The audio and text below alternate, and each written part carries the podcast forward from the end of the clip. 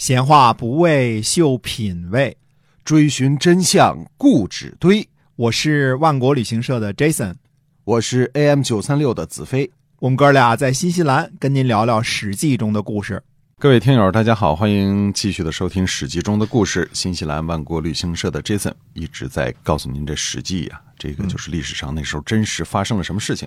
当然，我们是来自于新西兰万国旅行社，有着二十二年历史的新西兰本地的旅游企业。我们来跟您分享了不少这个葡萄酒啊，新西兰的，因为现在旅游没得做嘛，对吧？因为边境管制没法进来嘛，是，所以这个我们可以跟您聊一聊，让您感受一下，哎，新西兰是怎么样的哈。其实说起来呢，就是说有一支酒呢，在红酒当中呢，可以算是呃，就据前辈和高人说啊，算是入门级别的，就是 Merlot。啊，梅勒是吧？叫中文对，应该是啊，梅勒，梅勒中文叫梅勒。嗯，Merlot 这酒呢，就大部分葡萄酒好像都是得带着点法国发音，这好像才比较比较那个什么啊啊，就是牛哈。Merlot 这个酒呢，其实价格非常的便宜啊，基本上嗯，在超市呢十块左右，十块新币啊，和四十多块人民币啊，这个左右。那 Merlot 这个酒呢，实际上对于就是喝酒比较少的人，或者是刚进入葡萄酒这个领域的人呢，其实它是特别吸引人的，因为这个酒就适合没怎么喝过红葡萄酒的人啊。那就因为新西兰人呢。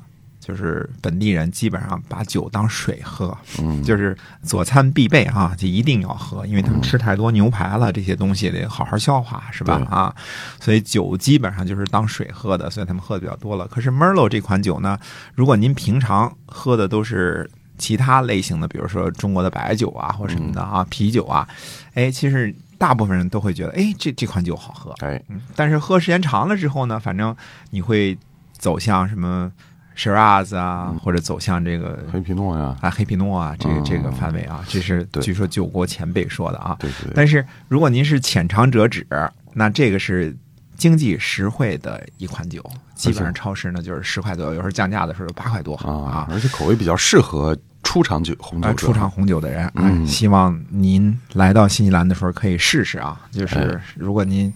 没怎么喝过新西兰酒，试试 Merlot 开始，哎，喝上瘾了之后也没事啊，不会贵太多。其实我发现这边好多这个华人啊、中国人还真的挺喜欢这个 Merlot 是梅勒的啊，就是啊，他会觉得比较好入口，然后呢，没有比如说有的人觉得特别酸啊或者怎么着呢，但是这个酒入口之后，哎，觉得还很好。嗯，因为我是基本外行，就听人聊了几句。但我据酒国前辈说，这就是一个现象，他也没办法解释啊。就是入门的时候都是喝这个 Merlot 这个红酒，就是红酒，觉得这个便宜又好，而且味道呢就是。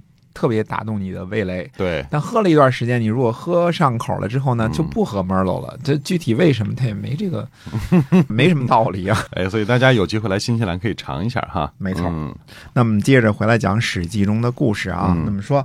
齐国被破，齐闵王被杀，这其中呢还牵涉到了一个关于齐闵王下场的一个传说。嗯，传说呢，齐闵王被追赶，上天无路，入地无门。正在这时候呢，飞来了一只凤凰，载着齐闵王飞走了。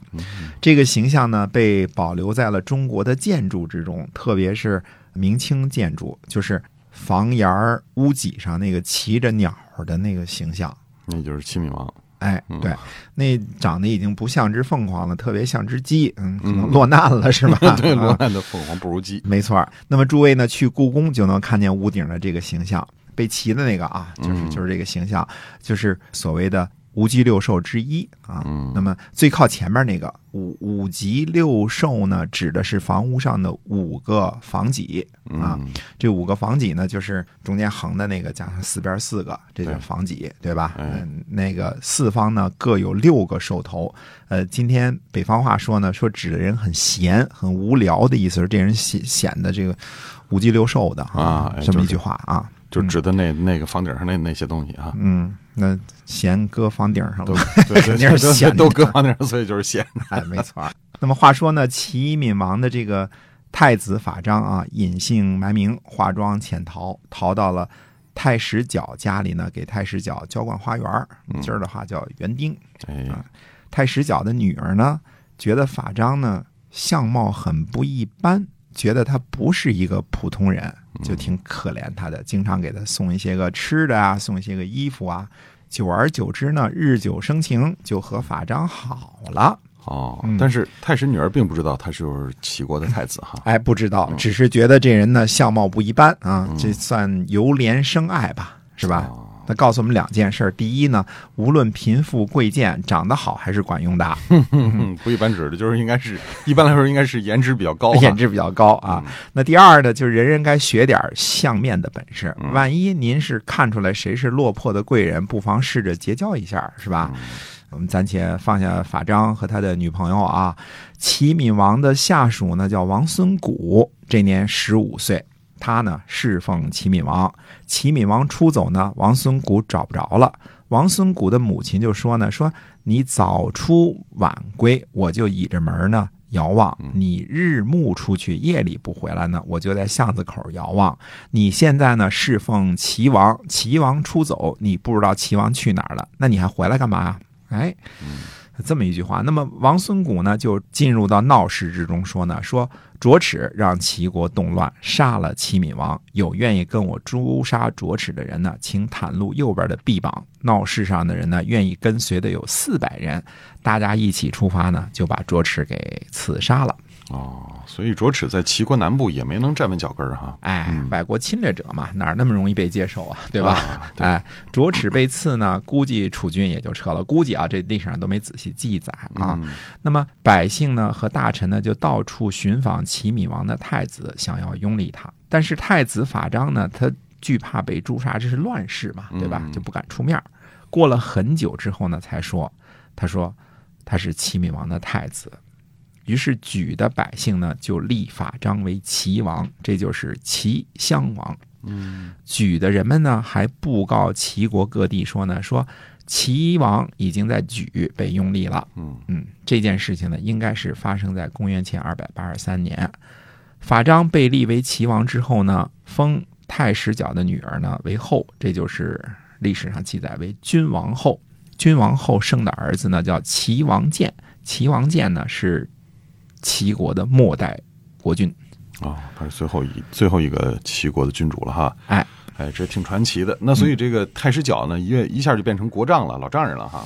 这位国丈太史角呢，对他的女儿君王后说呢：“说你不经过媒人聘娶就自个儿嫁了，你不是我的种，败坏了我的门庭嗯啊，一辈子都不再看一眼君王后。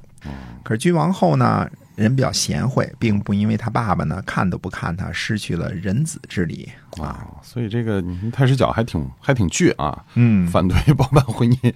所以这个呃，君王后是好样的，自个儿找对象找了一个蓝筹股哈，啊而且过了几天就成为齐王了，嗯所以这眼力确实很不一般啊。没人估计看不出来这个，就是啊，你没人哪有这本事呢？能看出一个这个过两天就当王的人是吧？是哎，所以还是提倡自由恋爱，这个现在大家自己看。但是相面确实建议大家都学学啊，万一看准了，这可是挺好的一投资啊。啊这个娶人嫁人的时候，经经常娶个公主，嫁个王子之类的，这都是灰姑娘但是你得有慧眼哈想的。哎，你得有慧慧眼啊哎，能看人还得好啊。嗯，对人好啊 呃，，这是两码事儿。所以说嗯，我们说这其中记载这个王孙谷这件事儿呢，也不太清楚。这个要按照他母亲跟他说的这些话呢，那按说王孙谷应该在临淄侍奉齐王，对吧？嗯因为十五岁嘛，对吧？年纪并不大嘛。王孙当这个王的侍卫，这也正好，是吧？是那怎么会在莒出现呢？如果是在莒的王孙侍奉齐王，所以这其中呢，就是细节呢，我们都不敢追究。王孙谷到底姓字名谁？有没有什么其他的记载？还是这段故事呢？就是呃后人给附会的，我们也不敢说啊。道德教化也有可能嗯啊。总而言之呢，举人呢是把这个卓齿呢给杀了。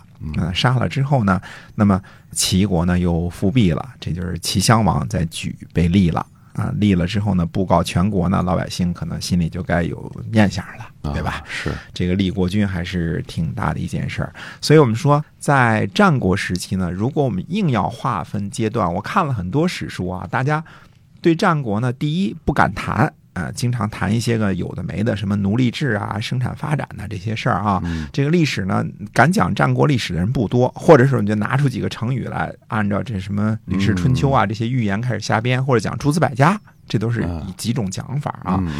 那么连战国的分段儿都很少有人分。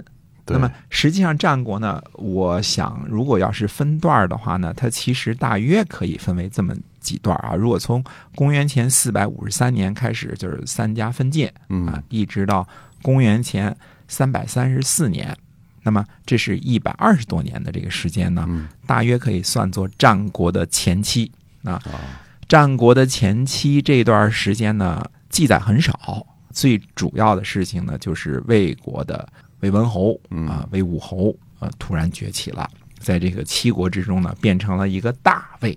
说嗯大卫啊，一直到这个河北、山东、河南，然后山西。这个山西的南部啊，呃，陕西、陕北啊，嗯这么一大片啊，都属于连成一大片啊，都是魏大国的大卫的，大魏啊，嗯你想跨着河南、山西、陕西、河北，甚至山东，这这是多大的一片啊，连成一大片了。嗯大卫啊，那么前期呢？记载非常的少，我记得我们讲这个魏文侯、魏武侯讲的不多，讲吴起讲了半天，讲了十好几集，是吧？对，那么，呃，这段期间呢，技术也是非常的少，也没有什么特别大的事情啊。基本上最后呢，讲着讲着就讲到这个，呃，秦献公了，对吧？哦嗯，秦献公这个，呃，秦献公、秦孝公这块儿开始变法，那么开始商君变法，把这个世界呢开始，呃，改变一些了。嗯这是前期的，一直差不多就延续到这儿。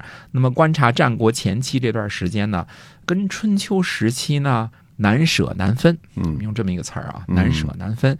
因为春秋时期的一些个东西呢还在被继承，比如说尊奉天王啊，比如说大家至少口头上还说这个王啊、国君啊这些，虽然这个也在礼崩乐坏之中，但是基本上呢还留着这个影子。哎。那大家打起架来呢也不那么露骨，嗯。虽然开始了，已经开始这个互相打架啊、较劲呐、什么这些嗯。已经开始了，但是也不那么露骨。就是所谓不露骨的意思，就是不是为了打仗占地盘什么都干啊、嗯再加上呢还讲究一点儿啊，讲究一点，包括这个岳阳占领中山国啊什么这些啊，还互相这个韩赵魏相扶持啊，嗯。还互相的讲究那么一点儿，哎，啊。就还还顾着点儿这个有点人情面儿，哎哎，这么个意思。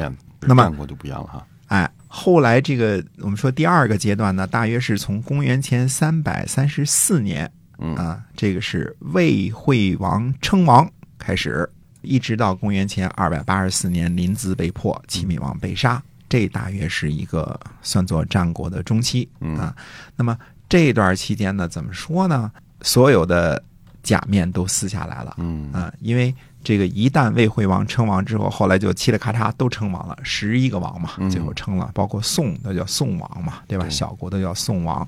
那这种情况之下呢，所有原来西周延续到春秋时期的这种政治的制度和倾向和这个摆设儿，嗯全部都被扫除了。嗯因为一旦称王，后来紧接着就是徐州相望，是吧？他跟齐威王俩人，魏惠王跟齐威王俩人徐州相望，因为他自个儿当王被揍了一顿嘛，对吧？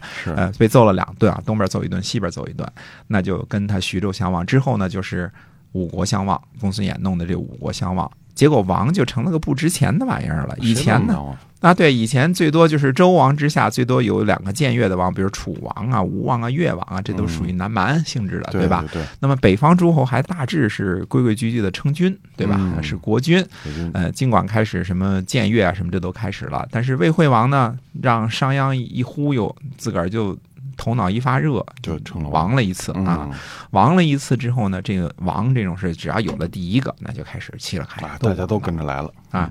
其实这个王呢，到战国这个公元前三百三十四年之后呢，王的地位跟君的地位是没有什么区别，跟以前君是吧？嗯只是改了一个称号，改了一个僭越的称号，说我不把周天子放眼睛里了。嗯啊那我们也很长时间根本就不提洛邑的事儿，不提周王的事儿了，因为周王已经完全完全没有重要性了，分成嗯东周君、西周君两个，这个周君实际上是小诸侯主了，对吧？嗯那就完全进入了诸侯混战的这个局面。诸侯混战的局面呢，慢慢走走走走到公元前二百八十四年呢，齐国被破。这个时候呢，才算是真正的一个时期，就是大国兼并的正式的开始。之前呢，虽然秦打韩魏打得厉害，韩魏打秦也打得厉害，但是大约的这个整体实力呢是均衡的。嗯啊，均衡的。当然有楚怀王被骗呐，什么这些事儿啊，还是这个秦国也是挺厉害这些事儿啊。但是大体上整体的天下局势是均衡的。那么在公元前二百八十四年，也就是说在战国晚期开始的时候呢，反倒诞生了一个巨大的一个国家。那这个国家呢，就是燕国。燕国在此之前，就是虽然说燕国算战国七雄之一，但是直到公元前二百八十四年啊，燕国把齐国给废了。嗯之前它都是一个跟宋国类似，比宋国稍好点儿啊稍好点儿有限这么一个国家啊。它称作战国七雄呢，实在是非常的勉强。就在公元前二百八十四年之前，但是公元前二百八十四年开始，那么燕国把齐国给废了，就等于是一个小国把一个大国给拿下了，等于零点五吃了一点零，是吧？嗯那这个时候开始呢，那就真正形成了战国七雄的局面。但是历史呢就是这样，所谓的战国七雄形成的同时，也是东部诸侯整体开始衰落的开始，因为秦国成了天下的绝对的 G one 了，嗯呃，第一大牛了。对，那第一第强国就是秦国了。哎，第一强国了。所以我们老说呢，公元前二百八十四年呢，齐国临淄被攻破。后来虽然二百公元前二百八十三年呢，有齐襄王复辟这么一回事儿，嗯但是呢，天下的格局呢，就此就真正的改变了。嗯那么从公元前二百八十四年开始呢，一直到公元前二百二十一年秦始皇统一中国，这中间呢还要经历几个王，秦国啊。但是大体的趋势呢，已经非常非常的明显了，看出来秦国呢有鲸吞天下之势了。所以我们把说呢，要是我分类的话啊，我分战国史的话呢，会把公元前四百五十三年，所谓春秋结束，或者更早一点，公元前四百七十九年左右，这个四百八十年，孔夫子霍林绝笔开始啊，嗯。一直到公元前三百三十四年，魏惠王称王啊，之后呢，徐州相望什么这些五国相望之类的啊。啊那么这个呢是所谓的战国前期，那么一直到公元前二百八十四年呢，这是战国的中期；二百八十四年之后呢，这是战国的晚期。嗯所以，如果我分分时间段的话，所谓前中后，我会这么分。嗯是嗯。大家听了我们讲完之后呢，就大概对这个历史脉络哎脉络有一个大概的这样比较清，相对来说比较清晰的这个概念了哈。哎嗯，但是呢，我们说燕国破掉齐国，打破临淄，占领以及随后的五年当中占领七十多个城池呢，嗯这个因为它是五年的时间还很长嘛，对吧？而且后来还有反复，这个我们都会说啊。其实什么是使燕国真正成为七强之一的一件事儿呢？历史上呢着墨不多，但是我们要把这件事儿呢下次跟大家分享一下，好好的说一说。哎，是的。好，那我们今天啊，这个史记中的故事呢，就先跟大家就聊到这儿了。感谢您收听，是由新西兰万国旅行社的 Jason 为您讲的。我们下期节目再会。再会。